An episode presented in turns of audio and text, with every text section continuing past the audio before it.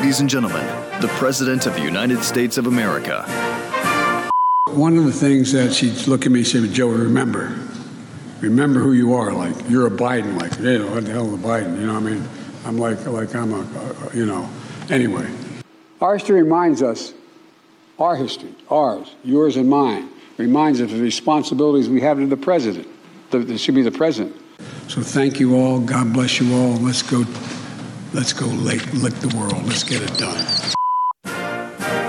This has been the President of the United States of America. May God have mercy on our souls. Stu Does America. Head over to blazetv.com slash Stu. Promo code is stew. You'll save 10 bucks off your subscription if you're watching on YouTube. Like the video right now. Subscribe to the channel. Hit the bell for notifications. Do all the things. Steve Krakauer is going to be here in studio to talk about the latest in the Pentagon leaks. We've got some Jalen Hurts news for all of us to celebrate. I mean, Jalen Hurts probably celebrating it most, but uh, we're all very happy about that. But we're going to start by doing the New York Times gaslighting.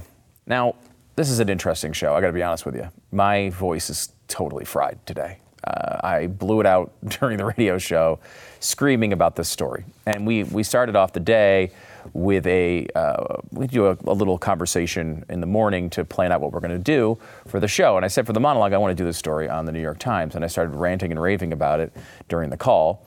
And then I got on the air and I got I, the context of the moment. I just got really fired up and just started screaming. And my voice, I didn't. Uh, this is the first time this has ever happened to me. I've been doing radio now for a very long time. I, you know, I, it's hard to imagine, but you know, I'm, like, I'm on like 25 years since I started in radio, and I've never had this happen to me in my entire life. Now, I have lost my voice before, but never have I lost my voice before the end of the rant. I don't know if this means I'm getting old. I don't know if I, it's pro. You know what? Dr. Fauci told me long COVID. It's probably something to do with that. I don't know. But I will say it was very frustrating. And I got through, I started just ranting and raving. And now I'm to the point where like it is really hard for me to get through this. So I'm gonna I'm gonna do my best. But I figured maybe the best way to kind of deliver the message uh, that I was going to do anyway here in the monologue is to kind of show you a little clip of what happened this morning. You'll hear me lose my voice about halfway through somewhere in this clip. Uh, but this is this morning. Now the, the, the story is called this how a campaign against transgender rights mobilized conservatives. We'll go into this here in, in, just a second from the radio show, but I just, it's so infuriating what the media tries to do to us. We're going to get into that uh, today, but I want to give you a quick little setup clip here. This is from uh, this morning's Glenn Beck radio program.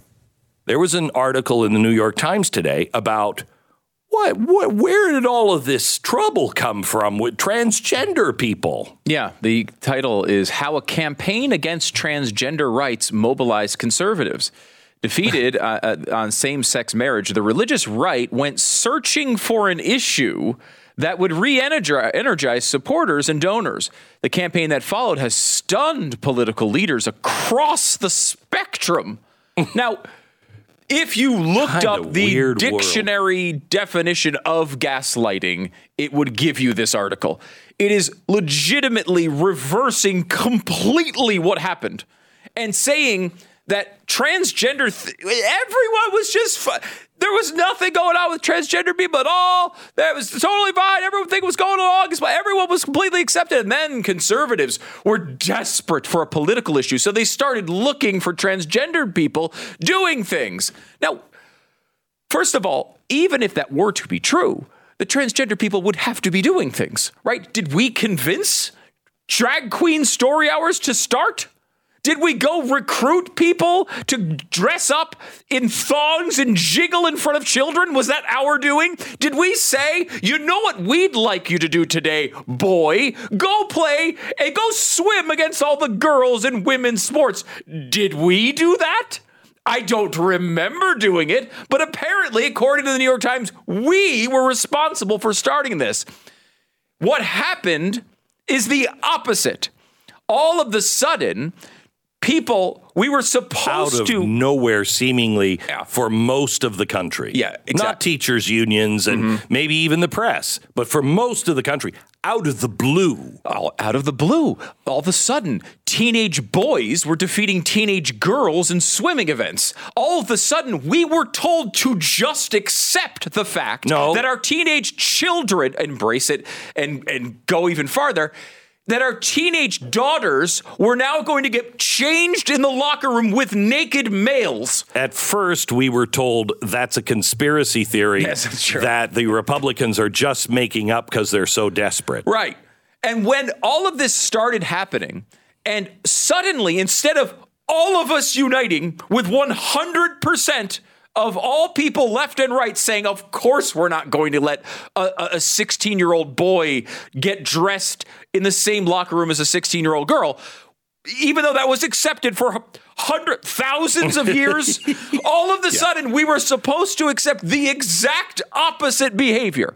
All of a sudden it was obvious and it, that it was hateful if you didn't want that to occur. And what we're told from the New York Times is the reason for that is conservatives were looking for an issue. We just we ran out of the gay marriage talk, so we were like, I don't know, maybe we should think about opposing women and, and boys and girls getting dressed together in the same locker room, or competing against each other, or having drag queen story hours. Let's come up with a mythical thing that's definitely not occurring. We'll have to recruit people to participate in it, I guess. But since it's not a real thing, let's get mad about it and create it from scratch.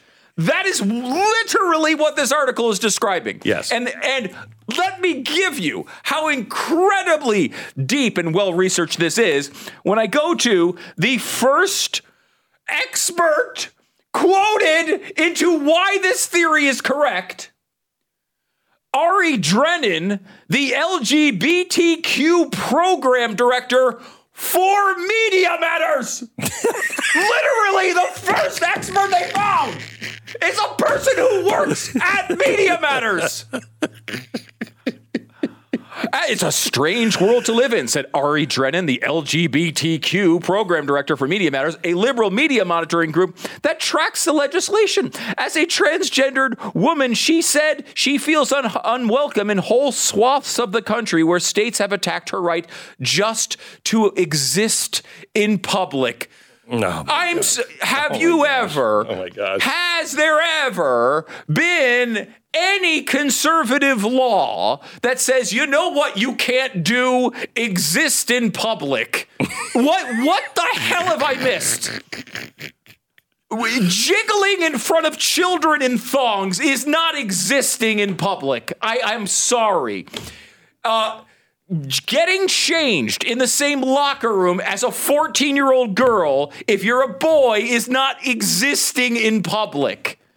This is infuriating.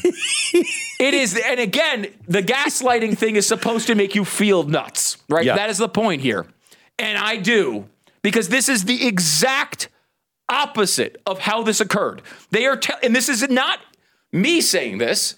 This is the New York Times, who's coming out here in a freaking news article, not a co- not a commentary, not an op-ed, a news article telling us this is how this story occurred.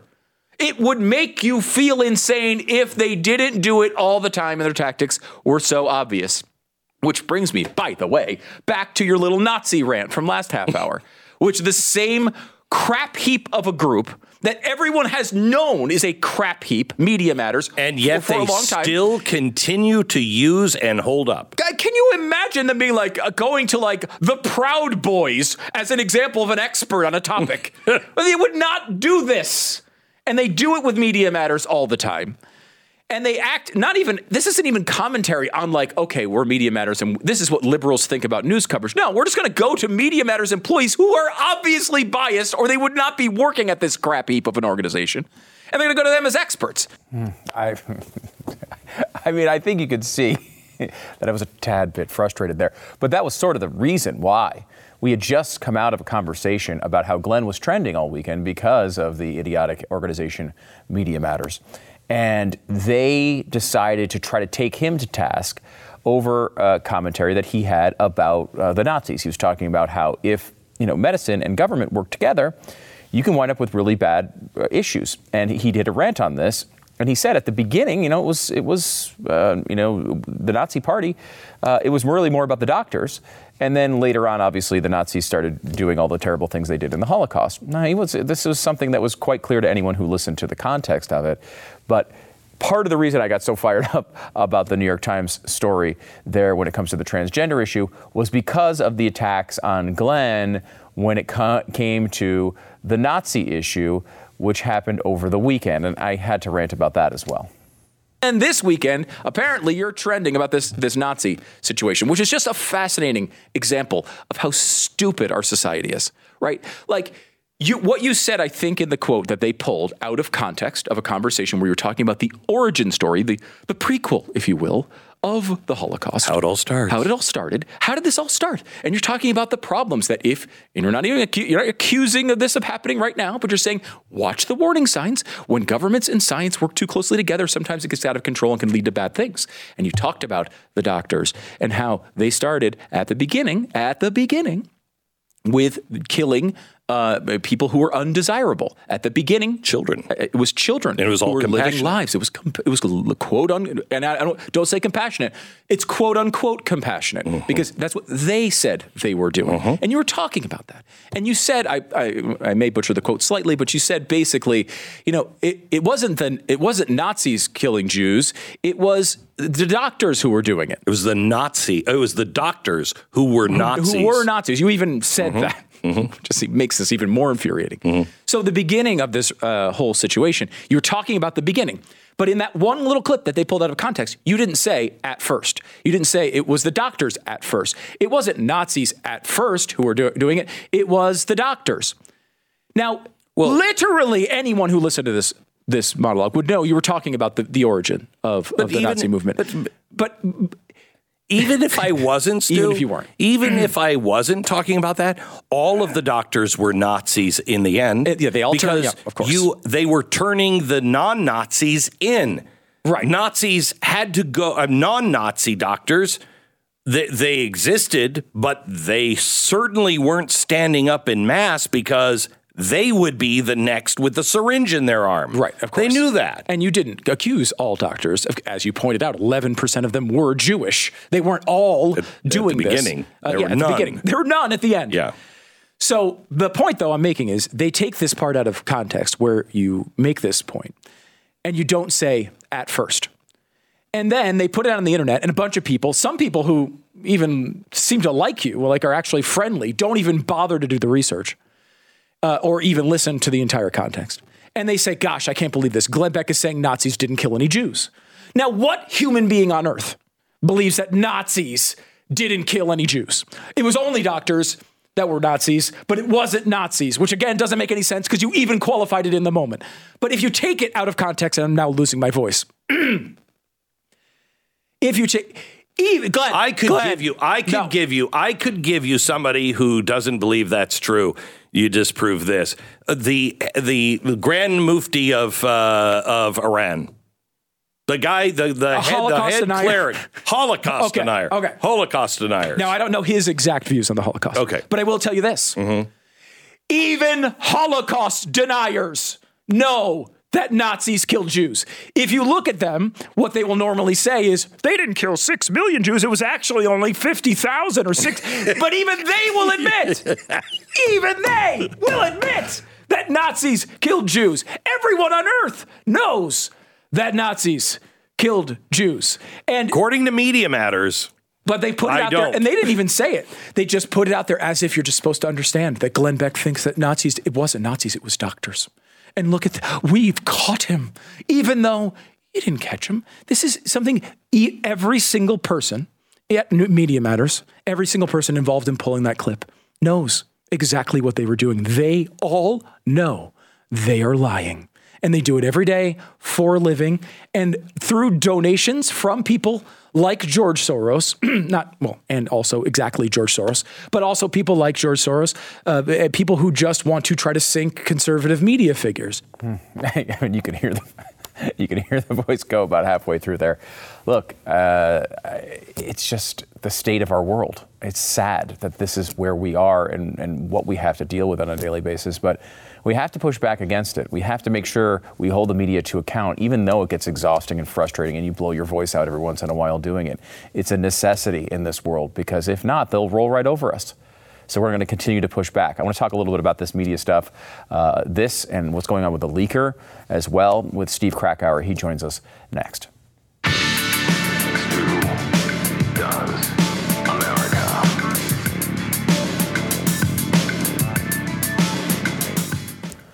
Know, something like 60% of all um, all pork production in the U.S. comes from one company uh, owned by the Chinese, and uh, they have some weird thing they're given that's banned in like 160 company uh, countries, including China. But you can find it in your grocery store aisle every day. That doesn't sound appealing, does it? Well, what about Moink instead? Go a different direction. Moink delivers grass fed and grass finished beef and lamb, pastured pork and chicken, and sustainable wild caught Alaskan salmon straight to your door. You choose the meat delivered in every box, like ribeyes, chicken breasts, pork chops, salmon fillets, and so much more. Uh, it's just a great service, and you're going to uh, love it. They've got, by the way, uh, what I've been told is the best bacon you've uh, ever going to have. So check this out. Keep America farming and uh, going by signing up at moinkbox.com/stew right now. Listeners of this show get free bacon in your first box, the best bacon you will ever taste. But for a limited time, check it out now. M O I N K moinkbox.com/stew. It's moinkbox.com/stew. I'm joined now in the studio by Steve Krakauer. He's the editor of Fourth Watch Media and the author of the new book you should definitely have, Uncovered How the Media Got Cozy with Power, Abandoned Its Principles, and lost the people. It's a story you knew was happening, but now you'll know how it happened. It's available wherever you get your books. Steve, thanks for coming back on the program. Yes, Stu. Always good to be on. Uh, did you see this New York Times story I was just ranting and raving about? It's it's unbelievable. Honestly, I, I when I saw the headline pass through Twitter, I thought, oh, this is one of these annoying guest essays from the New York Times. Right, right. right. No, no, no. A, a news article uh, with a framing that I, I, know you've used the term gaslighting. I mean, it's it is it is unbelievable to, to watch and to see the reframing of it. I mean, it's like look, the, from the politics side of it, the, the left won this issue, right? The left won the gay marriage issue, the gay issue. Like, it, it, they've convinced the country. Mm. And then it's like, well, what happens after you win? And the, for the media, for the activist community, you move on to the next thing. And then apparently you pretend that the, it, the whole thing is uh, happening from the other direction. It's, it's, it's wild to watch. Yeah, because I mean, really, you go back, I don't know, I don't know what the number is 10 years ago. And I think the number would be 5% of people who would say, oh, yeah, of course, you know, boys should be able to play women's sports and get changed in the locker room with them. Like 2%, I don't know what it was. Now all of a sudden it's 40%. It wasn't us bringing this up. We weren't like, hey, we're demanding that, you know, men get into the women's locker rooms. This was not our position. No, no. Uh, look, it, it reminds me of, I think the first time I ever interviewed Glenn uh, was about his book, The Overton Window. Uh-huh. And I mean, this is going way back, a deep cut here, 20, 2009, 2010. Yeah. This feels like the Overton window of the issue. And, and you, you put on top of the activist side of the LGBT, which again, we got the LGB on one side, and now you got the T's and the Q's, and now it just keeps going and going. But then you get the, the media, which I have to say, the New York Times, they were in this trans issue only a few months ago when all these activists, thousands, including people at their own paper, signed this this petition saying you're you know anti-trans coverage, which they really were complaining about. A couple pretty fair articles that looked at the issue. Maybe there's a little bit of a rise of teen girls, uh, you know, transitioning. What's behind that? Maybe it's social contagion. Just scratching the surface of that. And the New York Times at the time held strong. They said, no, we're doing fair coverage. We're looking at both sides, you know, and, and you, New York Times employees, you can't be signing these activist letters. Now, do you think that this was a response to that? Because it does feel like a, a direct response to yeah. the pressure campaign that they got from social media and from the left and from others in their own industry. The pace of this change is so amazing, too. I mean, I, you cover this really well in your book, the Tom Cotton op ed back in the day, that, which feels like 100 years ago now, where like a senator says something that is favored by the American people. Something the polls are showing 50, 60% of people were like, yeah, shut this down in many means necessary. And not only do they have this whole reversal of that policy, they get rid of op eds completely right. and start calling them guest essays. Uh, Bari Weiss, who was there at the time, she runs for the hills. I mean, I, this this institution, quote unquote, was already bad before, like long ago. I mean, we used to, we've been complaining about the New York Times for 20 years on talk radio. It's a totally different animal now. Yeah, well, you talk about complaining about the New York Times for 20 years on talk radio, the conservative talk radio. Now we're getting this exercise in alienating your allies. You know, Bari Weiss is not some right. MAGA hat wearing conservative. You know, and and the, James Bennet, who was pushed out, the editor of the opinion section is, the, by the way, the brother of Senator Bennet. Uh, uh, I mean, the, the, the, right. this is not a conservative person who was pushed out. This is a person who publishes Tom Cotton's op-ed. I get into this in Uncovered. This is a column that, yes, the headline was a little bit incendiary, send in the troops. Okay, but you read the column, he was simply saying there is very legitimate protests that are happening in the wake of George Floyd's death, and there's also some violent offshoots that are that are you know causing violence and mayhem. We need to crack down on those, and these cities are not equipped to do it nuanced column from Tom Cotton, his third op-ed that he had written in the New York Times, by the way. He had written other columns like, you know, about why we should buy Greenland eh, or something. Right, yeah, yeah. Pretty, Tom Cotton's a, a Harvard-educated guy. This yeah. is not some big bomb thrower.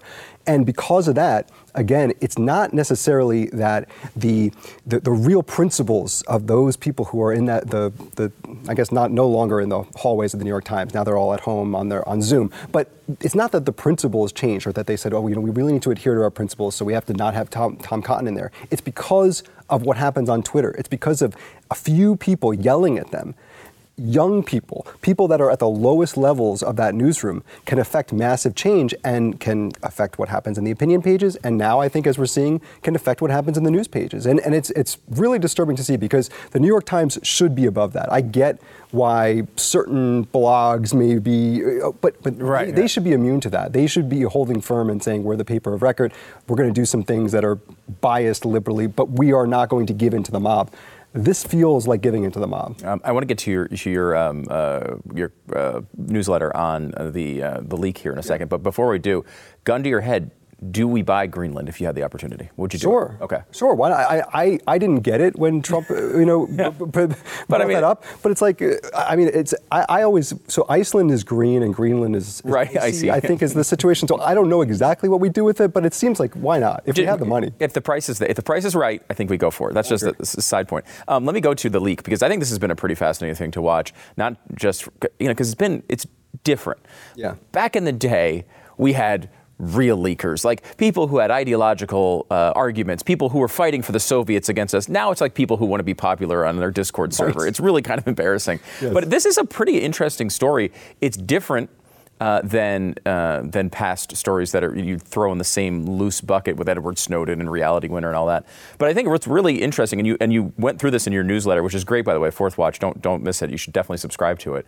Um, you go through the way the media has treated this, and it's something I didn't notice right away. Can you kind of walk people through this? Yeah. I, first of all, the media started with quoting U.S. officials as this is likely the hallmarks of Russia is probably behind this leak, right? That, that was, of course, the first one. That's just in their copy and paste. That automatically is in every article. Right, of course, the same U.S. official is just the saying the same thing and getting it wrong all over again. So that was what happened a couple weeks ago. And then, yes, last week we did actually start to get a little bit of coverage of what was actually in these leaks. And what we what was in it was certainly some instances of the Biden administration not being straight with the American people on what's happening in Ukraine and with Russia, our spy tactics essentially on our allies in South Korea and Israel. So, so there was some news that came out of these leaks sloppily done. I have to say, you know, unlike Edward Snowden giving it to a Glenn Greenwald, letting it the journalistic process happen. That's obviously not what happened here. It was some 21 year old trying to impress his friends, as we know now. But what also happened was the New York Times and the Washington Post in particular, working with this Bellingcat agency, which is sort of like these open source journalists. It's, it's a little bit vague what they would even be described as. I would say they're activists.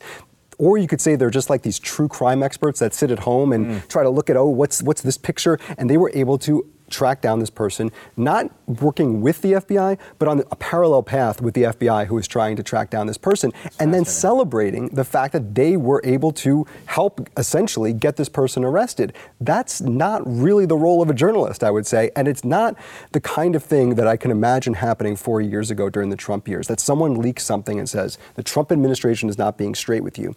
And here's why. Here's the actual evidence even who cares about why the person did it? This is what that would happen. I cannot see these media outlets going and having this this glee in trying to find this person who's leaking on behalf of truth and transparency. Yeah, because I mean, I, I feel like in the past the exact opposite was their they they you know we talked to um, uh, Josh Rogin today from the Washington Post. I know you've had him on with Megyn Kelly before. Uh, really, I, I, think a great writer, and I really yeah, enjoy great. his work. And he pointed out, he's like, you know, I've been I've been working off of leaks for 20 years. Like this is this happens all the time in the media. Now we have a situation where this guy who really doesn't seem to have an ideological stance, or at least not much of one that we know of yet, it, I don't know if it's because of that, because there was not an ideological bent against Trump, for example, or uh, f- uh, against some policy they didn't like. There wasn't that like, well, we're lining up with this person. Because of that, they there's no protection from the media. They didn't. They they seemed to be like undercover cops Yeah. working, you know, you know, str- plainclothes uh, officers trying to to sink this guy. And I'm like, look, I, he shouldn't have done this, obviously, but he doesn't seem like a, a person who has this ideological opposition to the United States. But maybe that's the problem here. Yeah, I, I agree with you. I, I think I contrasted it in Fourth Watch to the Supreme Court leaker. And, you know, obviously very different scenarios, but the, the person or people that leaked the Dobbs decision almost a year ago today to Politico, uh, that, that were the, the the draft decision by Alito um, that really started the ball rolling. It was, you know, essentially put the lives of Supreme Court justices in danger on the conservative time over what happened o- over this. And so, so I contrast that there was there's absolutely no interest by the media to find out who did this. Maybe they know who did it, and, but they just don't want to, you know, put it out there. And on some level, I get. Look, Politico is not going to reveal their sources. They're not going to get to the story of who this person is. And I also understand that there is a sense in the media that leaking information that we think is, is important for the public to know. You can dispute whether that actually is the Supreme Court draft document on the Dobbs decision. That person should be protected. Contrast that with what happened here. It was uh, the polar opposite. There was uh, there was no interest in protecting this person uh, and their identity, and and they, they yeah they were essentially the the cops. They were the feds. I mean, they, you know, I, I saw some some tweets about people. I mean, th- this was like they were the the snitches, and you know, they, they were not on the on the side of the leaker. And, and I get it. It's a complicated case. It's a person that is 21 year old. You mentioned it's not ideological. It doesn't seem like um, it's some guy trying to impress his friends. And and I think there's also valid concern that he put other lives yeah. in, in danger because Yeah. of, of what happened here. But but why the double standard? Why the hypocrisy? These, these cases come up more and more. It really is interesting, and you and you don't even get the. We haven't even seen a lot of like behind the scene coverage of the struggle to find the Supreme Court leaker, right? There's not even that. There seems to be like this outward attempt to make us all kind of forget about it. You know, it didn't, You know, for I, and I think part of the reason is it didn't work, right? Like they, they wanted this to work to uh, turn somebody's mind. I think. You know, I mean, there were other much more dangerous consequences that we saw with Kavanaugh could have happened. Yes. But like, you know, I think their chance, well, they wanted somebody to change their mind. It didn't work.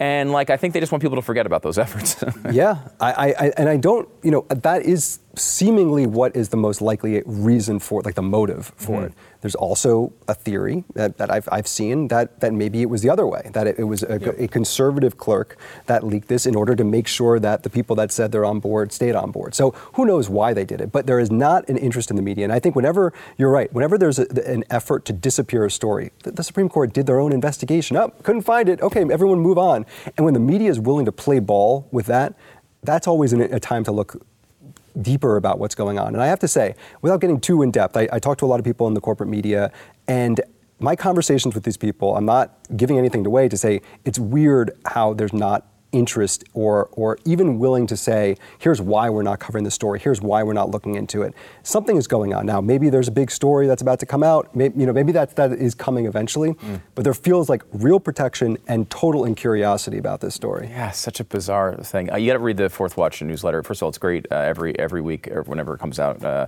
Try to, yeah. Try, try to get there every week. We all know. Um, but uh, this one in particular really goes through this uh, piece by piece, and you get to see the, the whole TikTok of, of the matter. It's very interesting. Fourth Watch Media, of course, Steve Krakauer, uh, Megyn Kelly's executive producer as well, and author of Uncovered: How the Media Got Cozy with Power, Abandoned Its Principles, and Lost the People is available now wherever you get your books. Steve, thanks for suffering through my voice, and I appreciate you coming in. thanks man appreciate it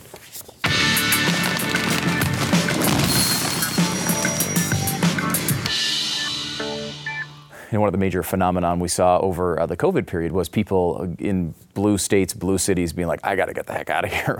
Any me- We've seen so many people move to Texas, so many people move to you know Nashville and uh, and Florida and Arizona, all these places. And when you go to a new area like that, you need to have a good real estate agent. You don't know anybody maybe when you're moving, so you need to find you can't just go pick somebody random on, on a website. That does not work out well. Go to realestateagentsitrust.com. There, they will screen the real estate agent for you to make sure you get the best agent in your area. Team will contact you to make an introduction to the preferred agent in your town. Check it out now. It's realestateagentsitrust.com. Whether you're buying or selling a home, get the best price, get the best agent. It's realestateagentsitrust.com. Realestateagentsitrust.com. You're lucky I blew my voice out screaming about uh, the media today because I would be, of course, doing the entire show on the Jalen Hurts contract. Yes, it's been signed. Uh, five years, $255 million now with his existing year. So it winds up to being six years, 259. Uh, it's a lot of money. And, uh, you know, the guy has had one great year. So there's some, of course, nervousness as an Eagles fan as you enter into a big arrangement like that. But man, there's, I don't know, there's ever been a better risk of a guy to take a chance on. I mean, this guy is he's proven himself at every level. Every year he gets so much better. And at 24 years old, by the way, uh, was second in MVP voting and uh, was within one drive of a Super Bowl ring, which still crushes me to my soul. I, I honestly, uh, I would be ranting. I would lose my voice ranting about that today. But anyway, uh, really exciting for him because he's just a great guy uh, and a guy who seems to get uh, just have the best work ethic. This is like a throwback work ethic, and that's what I love so much about him. So six years, 250, uh, 259 in total. I'm, I'm, open to the Blaze if they want to throw that type of contract at me. I'll get that signed for you immediately. Uh, but Congratulations, Jalen Hurts. Uh, we're going to take a quick uh, look at the crazy Hulu 1619 project here in just a second.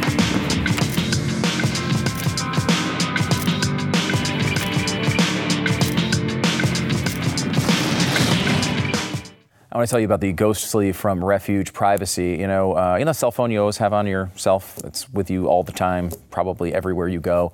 As useful as it may be in many ways, it's also a portable tracking device that you carry around at all times. And if you're concerned about big tech's invasive data tracking capabilities, if you have security concerns like stalkers, I know I have, I have a ton of stalkers. Everyone's coming for me all the time. Or if you're concerned with everything up to an EMP, it would be nice to be able to protect your phone with something that keeps everything and everybody out whenever you don't want them in. The Ghost Sleeve from Refuge Privacy does exactly that. It's made with Faraday fabric that blocks signals to and from the phone, and it has sound blocking panels on each side as well. It's made in America with American buffalo leather, so it looks great too. Each sleeve has a sealing mechanism, and the Faraday fabric has two layers, so it'll block out even high frequency 5G signals. It gives you peace of mind. It can even save your life in an emergency. Check it out today. Visit refugeprivacy.com with the ghost sleeve. It's at refugeprivacy.com. Check it out today. Refugeprivacy.com. The very first enslaved Africans were brought here over 400 years ago. Since then, no part of America's story has been untouched by the legacy of slavery. This is the 1619 Project. You are calling for reparations. What is the total that would be owed? $14 trillion. That's a big number.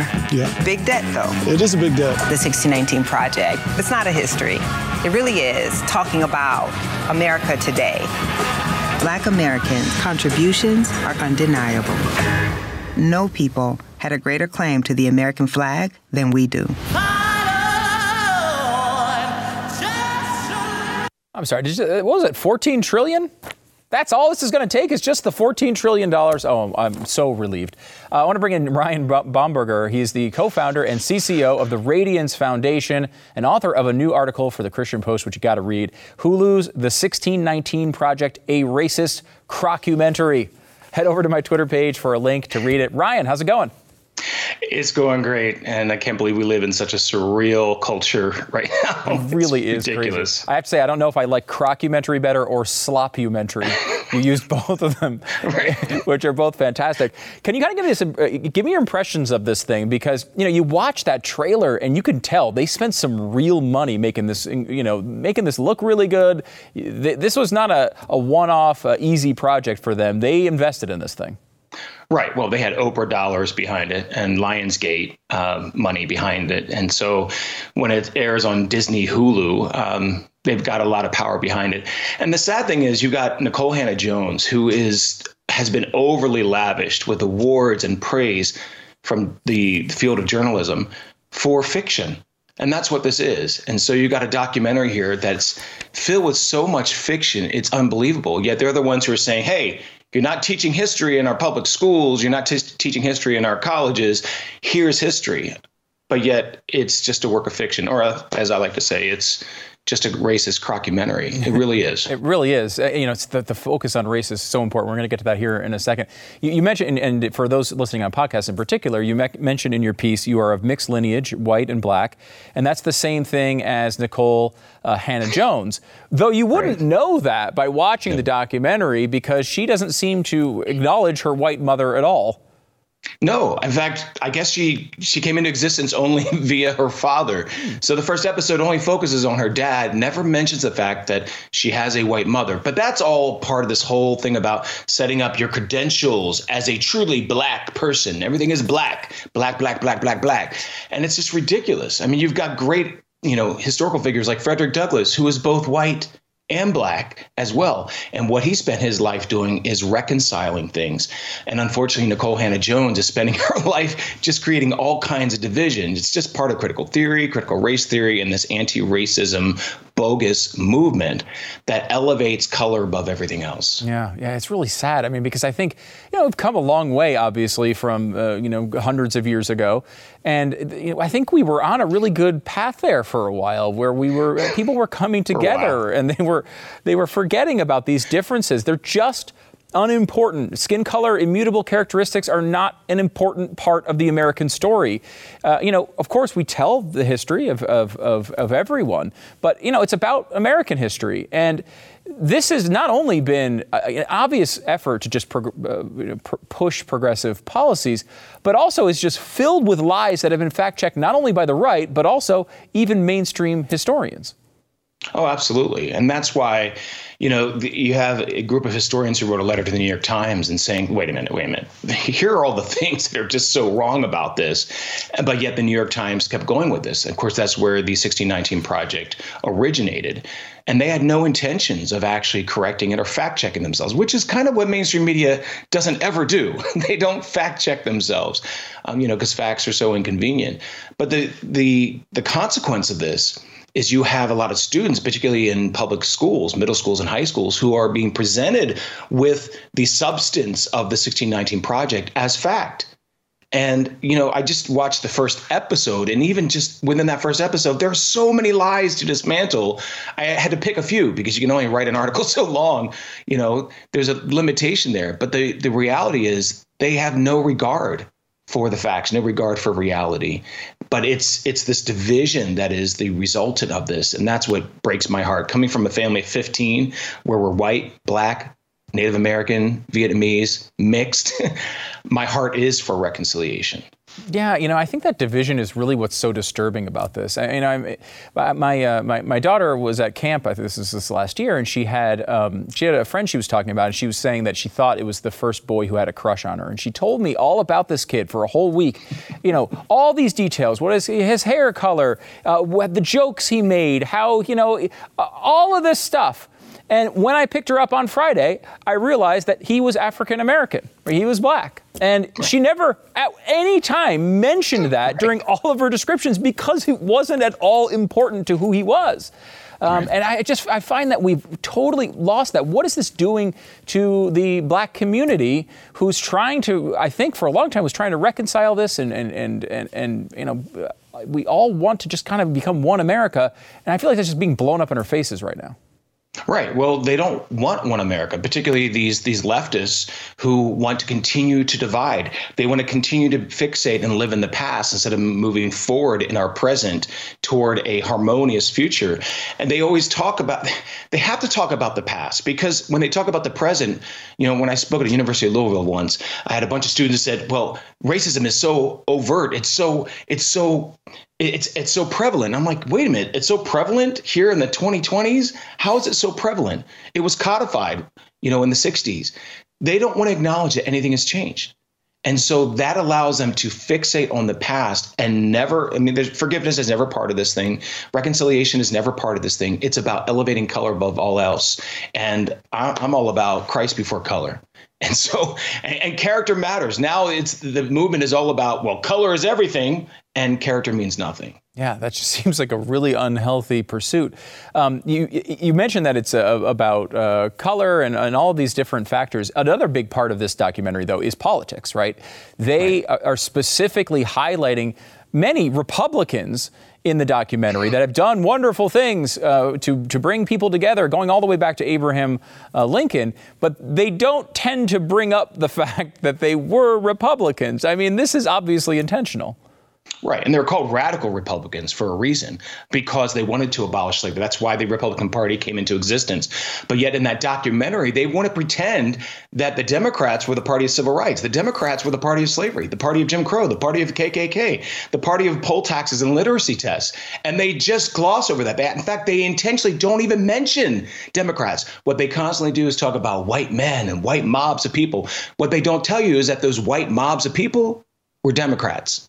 So all the voter suppression, all the violence was carried out by white Democrats. Mm. But they don't like that because they want Democrats to pretend that they're the party of Abraham Lincoln, which yeah. of course they're not. You know, and it's an amazing thing because obviously, like, you know, anyone who's looked at this stuff knows these things.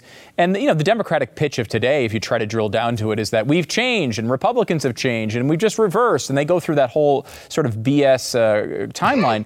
but, like, the fact that this is a New York Times documentary, uh, the Oprah money behind it, Disney money behind it, Hulu money behind it, and they don't even give you an attempt at that argument. They don't even try to explain it away. They just specifically hide these things from the audience, assuming they're too stupid to know them.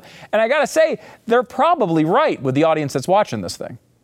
Well, it's true. I mean, but look at what public schools have done. Public schools have dumbed down history by introducing all this woke ideology instead of actually talking about the facts. So you have a populace that just doesn't know you got mainstream media that constantly repeats all these lies about the Republican Party being the party of slavery. Like, no, that was the party of abolition. And so it's not surprising that their audience is even more confused. But that's the whole goal. And it's all about control. You control people's thoughts, you control their speech, and you control their narratives. And that's the shame of this because this is not an upward trajectory for anyone who watches and believes any of the 1619 documentary. Mm. Um, I, I want to ask you how we get out of this, but I think your T-shirt sort of answers the question here, right? Oh, uh, which says more, uh, less activism, more factivism. Where, yes, first of all, where can people get the shirt? They can go to radiance.life. That's where we have the shirts, we have the videos, we have the op-eds, we have the creative stuff that's fearless, factual and freeing. Explain what factivism is. Well, we have to differentiate ourselves from activists. Activists typically you know work out of emotions but emotions don't set us free. The truth sets us free. And so factivists actually have to know the context to issues. And when you have context you have clarity. And when you have clarity you can act responsibly. And what we see are the disastrous consequences when people simply act on emotions. Hello the summer of blm and antifa. Perfect example of activism versus factivism. Mm. I wish I had more time. We should. We, I want to get into your piece uh, another time. Maybe uh, I don't need you, Joe Biden, to rescue me, which is great as well. We're going to tweet out links to all this stuff and uh, make sure that you get this. Get the T-shirt as well. Ryan's doing some great work. Ryan Bomberger, he's the co-founder and CCO of the Radiance Foundation, author of Hulu's The 1619 Project, a racist documentary or a sloppymentary, whichever one you want. It's over at the Christian Post. Make sure to check it out. Ryan, thanks so much for uh, coming on the show. Thanks, Stu.